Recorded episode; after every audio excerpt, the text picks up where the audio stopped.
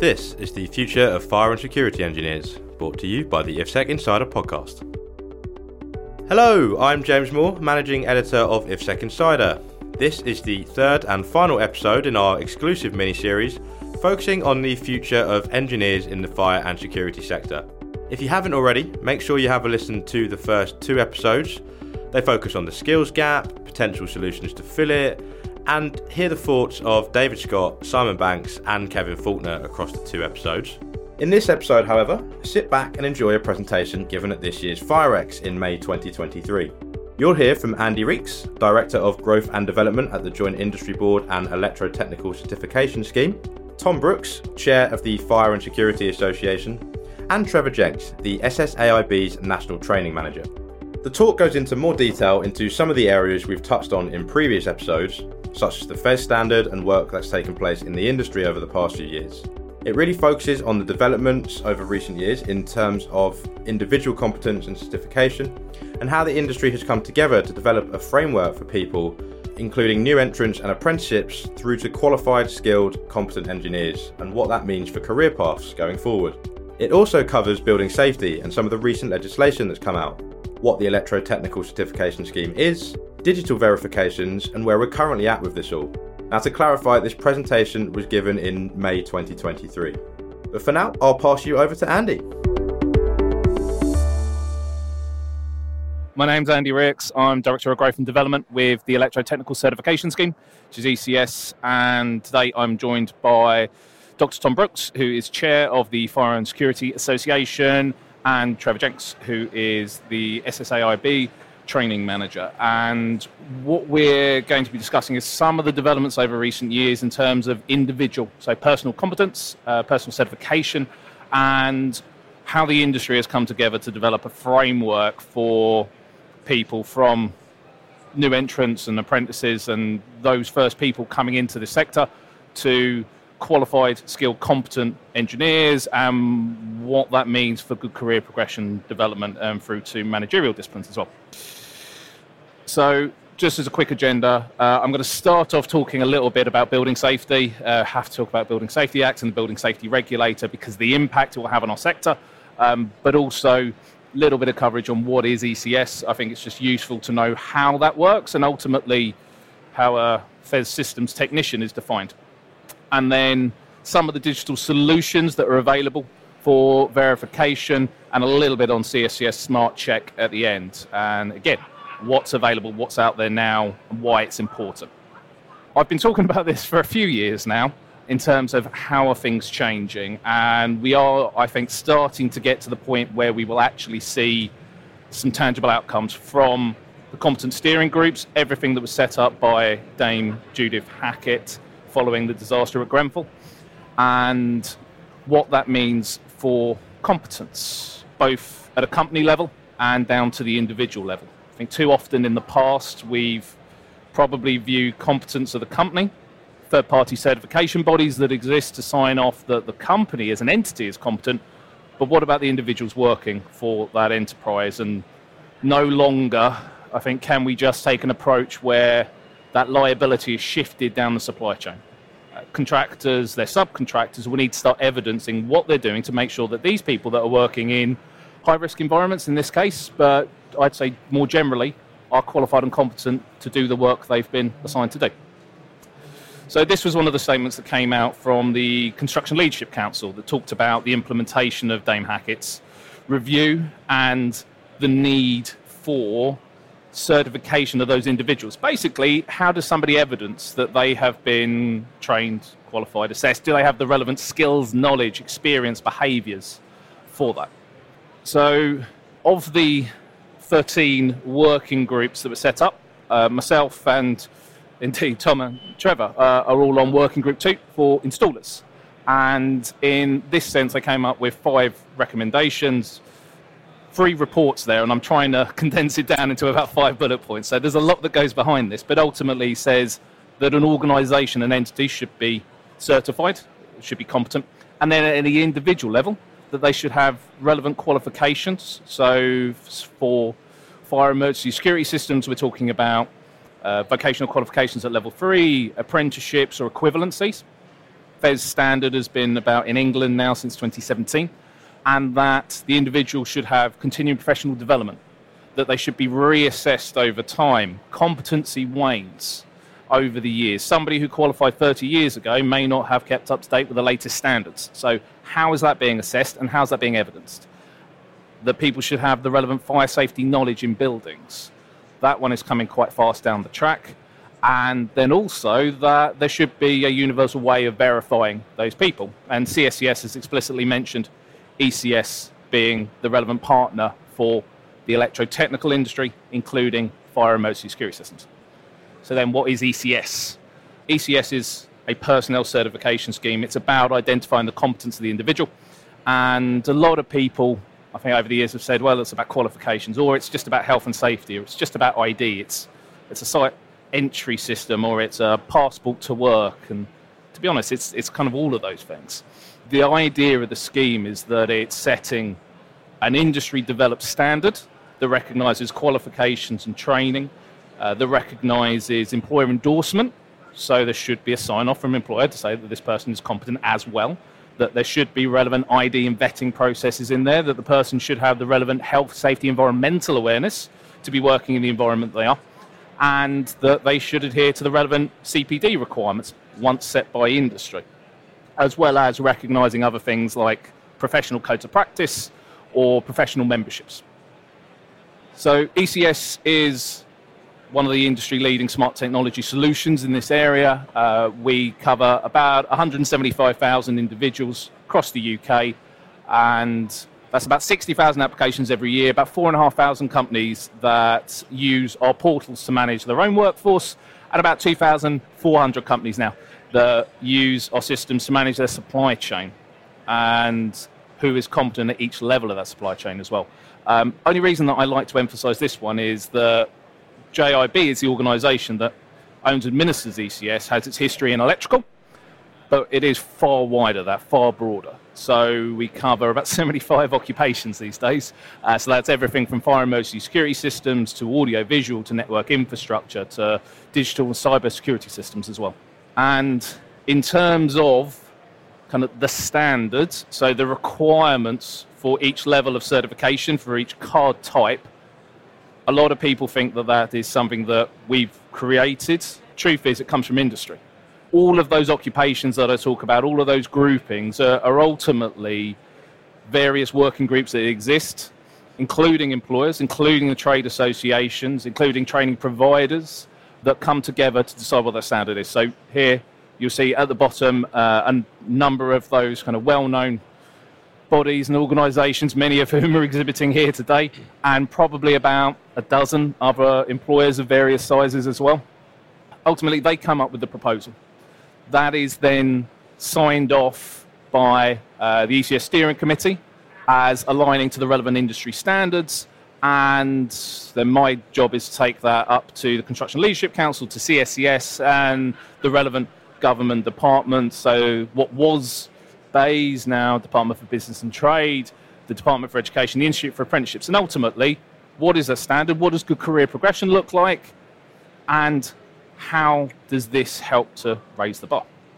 So, in terms of that framework, and this is something that industry developed initially back in about 2017, there should be a couple of different routes. Apprenticeship had just gone live, been very successful so far, and that's great to see. So, people can come through that more regulated training path, ultimately into a full gold card. So, FESS systems technician. So what that means is that the person has been verified for the skills, knowledge, experience, behaviours at a vocational level three. But most of this industry has not had the opportunity to go through an apprenticeship. It didn't exist. There was a couple, couple of hundreds that probably went through in the 90s um, down a security pathway, but that's about it. Most of this industry have come from people that have learned on the job or may have some relevant technical qualifications. They might have come out of electrical world into fire emergency security systems. Um, so what do you do about those people? And one of the, oh, I suppose, one of the areas that that group highlighted was a lack of knowledge around, I suppose, the, the full scope of works. So again, back in 2017, the FESS Systems Operative Card was developed as a cost and time effective way to bring up the industry to the new knowledge requirements, but there was a gap. So it was then how do you get that person up to the same standard as somebody who's gone through the apprenticeship? It's not about sending people back to college. These people are probably very competent in what they do. But how do you know? How do you evidence that? How can you show that to the HSE and the building safety regulator? Uh, how do you, as an employer, say, perhaps stand up in court and justify that that person was competent to work on the system that they were? So we've been working as an industry and as that, that, that wider industry stakeholder group to develop a route for FESS systems technicians to move up to gold card and ultimately to look at that BQ, that level three competency level in say one particular pathway. Might be install might be maintenance might be commissioning. And then what does a route look like as well to move up to full gold card? So that's for somebody that works across the piece. And that i suppose is where it would be quite timely to hand over to trevor firstly um, to go through the options that are now available for exactly that reason. Thank you andy i'm going to explain one of the options that's coming in the trial at the moment and that's being run, experienced worker route, being run by the BPEC organisation as an endpoint assessment. What you will see between the, the two or three models here, because Tom will be talking about a different model, they're all designed to meet different sorts of requirements with people coming in. So it's very much a sort of pick and choose. What we've got here is your person at the bottom right hand, left hand corner, and they have been doing the job for a long time, they've got experience, their companies obviously think they're competent because they're employing them.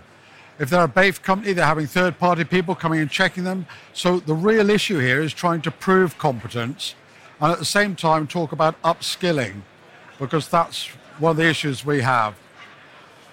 So the case for the base system, the first thing to do is to get that operative card because then you're in the system and you've got the basic card for it. So on the BPEC experience worker route through, the operative card is the mandatory first step for it. And that's typically going to take about, for people to be in the industry, about two years.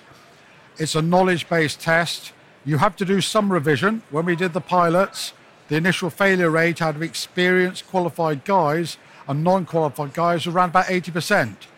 Get them to do a day or a morning's revision, put it back into their mind, some of the stuff they've forgotten, and the pass rate went back up to where we'd expected it to be. So this isn't a walk-in test. This is a do some revision, then do test. Once you've got that, you can begin to think about moving towards your experience route bit. So we're going to be asking you if you can do the job. And we were asking you over saying five years, a minimum of five years experience. That can be backdated. It's not five years from today. But what I would say that if I'm a supervisor and I did this work five years ago and I haven't done it for four years, I really would like to see you doing it in the last three to four months again. You might not do it at commercial speed, but you should be able to actually put the things together still. You're going to have examples of your own work, and that's going to be signed off by somebody or supported rather than signed off, supported by somebody in your company who's going to act as the assessor, the witness assessment. Now, over a period of time, because this is a chicken and egg type situation, that's going to move to somebody already holds a full blown technical card. Yep, so beginning, somebody signing who says you're competent, in the longer time, somebody who's qualified signing, you're saying you're competent in house. And you're going to bring it with it qualifications. You might be a qualified electrician, you might have EAL qualifications, TAVCOM qualifications, FIA qualifications. There's a whole range of them out there all different levels doing different things. You're going to bring quite a pot to the company. When you've got that, effectively, you're then ready to do your endpoint assessment. So we te- BPEC test with a test right at the end of this, not all the way through. You're producing the bits as you're going through it. And that's going to involve several things. You're going to log on with a training provider. You get that information via the ECS site. You're going to log on with the training provider when he thinks you're going to pass the test. You've got the evidence, you've got the knowledge, you've got the experience. He will put you forward for the test. If they put you forward for the test and they have too many fails, they will lose that right to be a provider. So it's quite a sort of commercial, not getting through people until you're ready. The test itself comprises of three main chunks. There's a knowledge test, that's going to have electrical principles in it, it's going to have fire systems knowledge in it, it'll have standards knowledge in it, and it may well have things like updates on fire awareness or like that are coming in through the Construction Industry Council. We've got the knowledge test passed, and again, there will be exemptions for bits of this.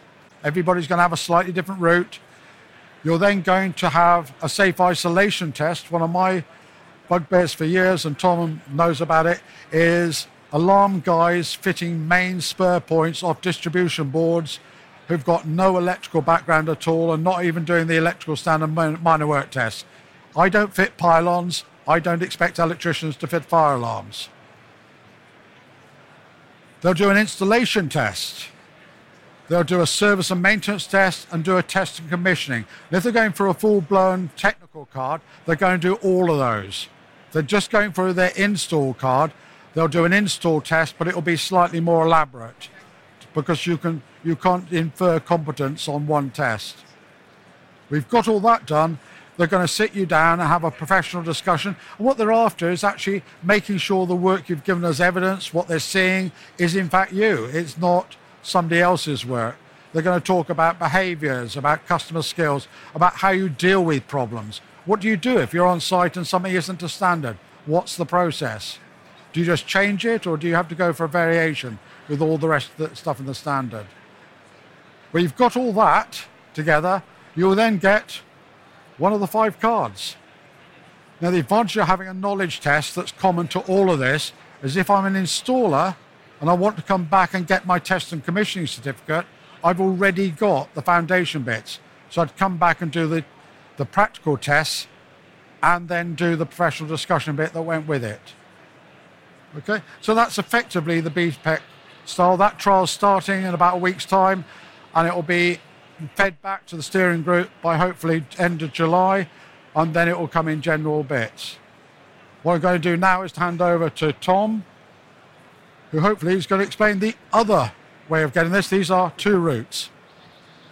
My name's Tom Brookes. I've been training fire alarm engineers for a very long time, probably around 15 to 20 years. And historically, I've always thought fire alarm engineers were electricians uh, and then they went in to do fire, and that's sort of in the 50s, 60s how, how it sort of went. Towards the 90s, it, it sort of became more of a theory based training where people would do some sort of CPD and then hopefully the companies would take them on board and they'd, they'd take them under the wing and, and, teach them the practical skills to do with fire alarms. And that's sort of how it went along, bumbling along. Well, everything's changed now, and the Grenfell fire really has highlighted the fact that We've got so many people sort of qualified, sort of competent, but not quite, not just in fire, but in, in a lot of industries. And this is where we've sort of took the ball by the horns in working group two, and we've said we, we, can, we can solve this. We've got some answers to this. And it just means we need industry to get on board with us to sort of come along with this. So you've, you've heard what Trevor's got with the BPEC um, scheme, which is pretty much testing as you go along. You go to centres and you'll be tested uh, EAL, which is a awarding body, they're going to do a full NVQ.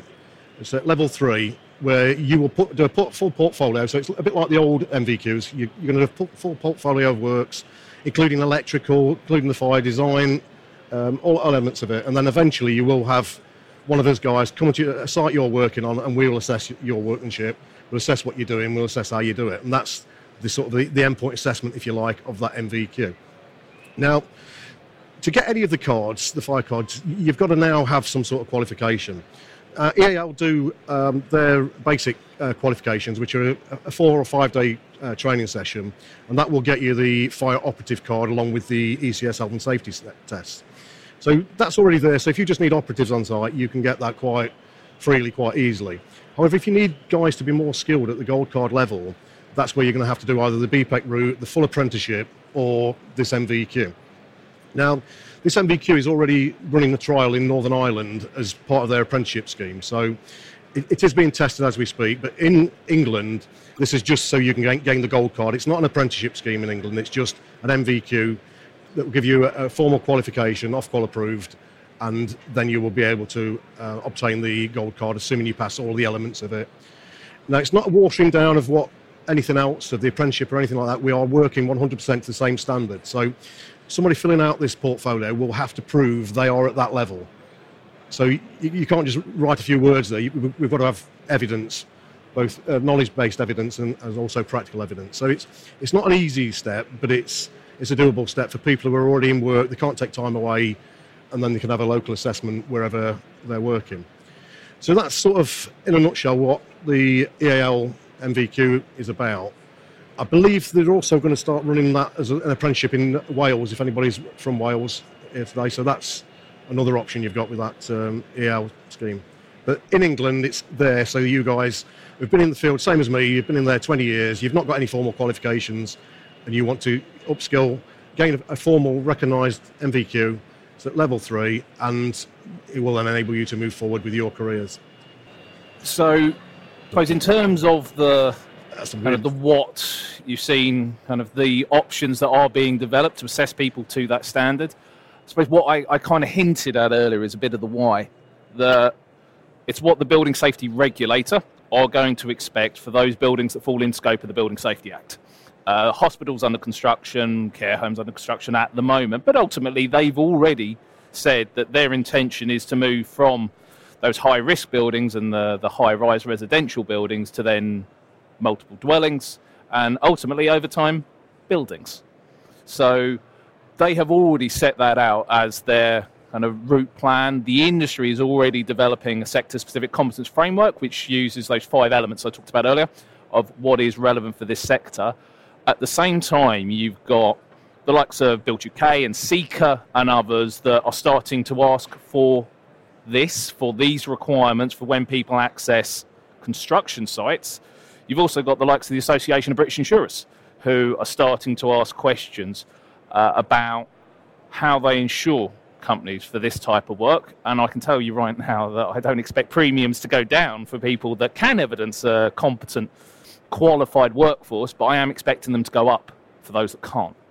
And again, that's been their suggestion as well in terms of that direction of travel. The other one in there is around the common assessment standard.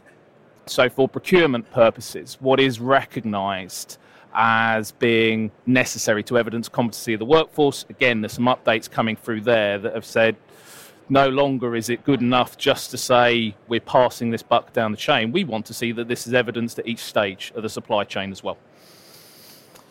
So before I come to some of the verification, the systems, the digital technologies, uh, the other one to very quickly mention is about technical auditors. So again, through that industry group, we were asked to look at a FESS technical auditor role, and ultimately it's a bit of uh, who's checking the checkers.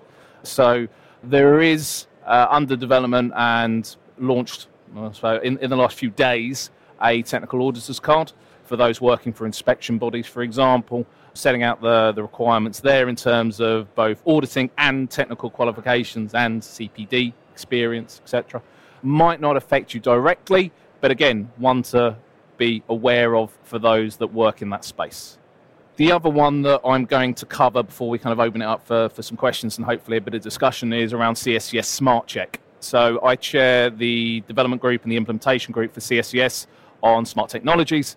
And in April last year, we launched CSCS Smart Check, which was a free to use app that any of us can access, download from the App Store, from Google Play Store, that can verify all 2.1 million CSCS cards that are valid at any one point in time across the UK. So that's 38 partner schemes that sit under CSCS, an incredibly complex and convoluted process, as was for verifying cards across from plumbers to welders to industrial coating paint specialists to electricians and fire alarm uh, engineers, for example. So we developed a, a system that fed into all of those databases. So in real time, we have now an app that can verify that that person in front of you is who they say they are, firstly, but also that they have the relevant qualifications, the relevant certification to do that job, and over time as well to build in those aspects I already talked about CPD, reassessment. How can that be evidenced by somebody coming onto sites of all sizes? And interestingly, I've started to see this kind of at two ends of the spectrum one, uh, domestic owner occupiers starting to ask it, which is great. Never really expected that but the likes of the big house builders, the housing associations, They're saying, well, this system exists now. Uh, to me, there is no excuse not to be doing that verification process. Uh, there is a system that works for particularly the smaller sites. And then in the longer term, it's what do we do about the major infrastructure projects, the big sites as well, the access control systems. Ultimately, all of this is about that verification piece, improving standards, improving safety, improving competence. I've already mentioned the requirements around the Building Safety Act. Um, the CSCS Alliance, as those schemes, is now working collaboratively to push that in all areas so that as the relevant card schemes, the relevant personnel certification schemes, we're not dictating what the standard should be, but it's how do you evidence that that standard has been met. Fire safety training is definitely the one that I'm expecting to come in. I'm going to say September. It's been pushed back a few times, but again, updating uh, knowledge, awareness levels for those people that are working in high risk, high rise residential buildings. The other one that I've started to mention is there is a phase two to this project. So, firstly, we launched with uh, an app, and it's great to see we've had best part 200,000 cards checked since April last year. Uh, over 100,000 downloads uh, of the app as well. So, good figures, great to see. But for the sites that are already out there, the access control sites, they run at about quarter of a million cards checked per month. So in terms of the difference, it's huge. What I'm expecting over the next, I'm going to say two weeks. I keep promising dates that always slip ever so slightly, but this has been tested. Early adopters like BioSite are already using this in the background so that their access control systems tie into not just the 12 schemes they do at the moment, but all 38. So it means then that we have a system UK wide for all access control that can verify all of those schemes, again, across every occupation. Also means we can then start to do a lot more work in terms of labour market intelligence, in terms of targeting specific areas of the UK, how we can better educate, how we can inform, how we can raise, improve standards as well. Welcome back, and thank you to Andy Reakes, Trevor Jenks, and Tom Brookes there for speaking at this year's FireX. It's a huge topic in the fire and security sector at the moment, that of raising competency, and there's a huge amount of work that's gone into developing the new FESS apprenticeship and experienced worker standards from industry professionals in the last few years. Grenfell, of course, was the catalyst for this, but I'm aware many in the sector have argued for higher competency for many years before this. The developments covered in this episode relate closely to closing the skills gap and what the future of the fire and security engineering sector will look like in the years to come, too. What is clear, I think, from all three episodes of this mini series, and I hope you found this too, is that the commitment and enthusiasm from those already in the sector is in seeing it grow, thrive, and develop is there, and it has been for some time. And if this year's Engineers of Tomorrow competition at IFSEC and FireX is anything to go by, there is some exceptional talent coming through for the future. Look, there's always more to discuss, and if you want to get in touch and let us know your thoughts on any of the topics discussed in this If IFSEC Insider mini series, please do let us know. There's some useful links in the episode description, so do take a look at these, including to our regular podcast series, Security in Focus.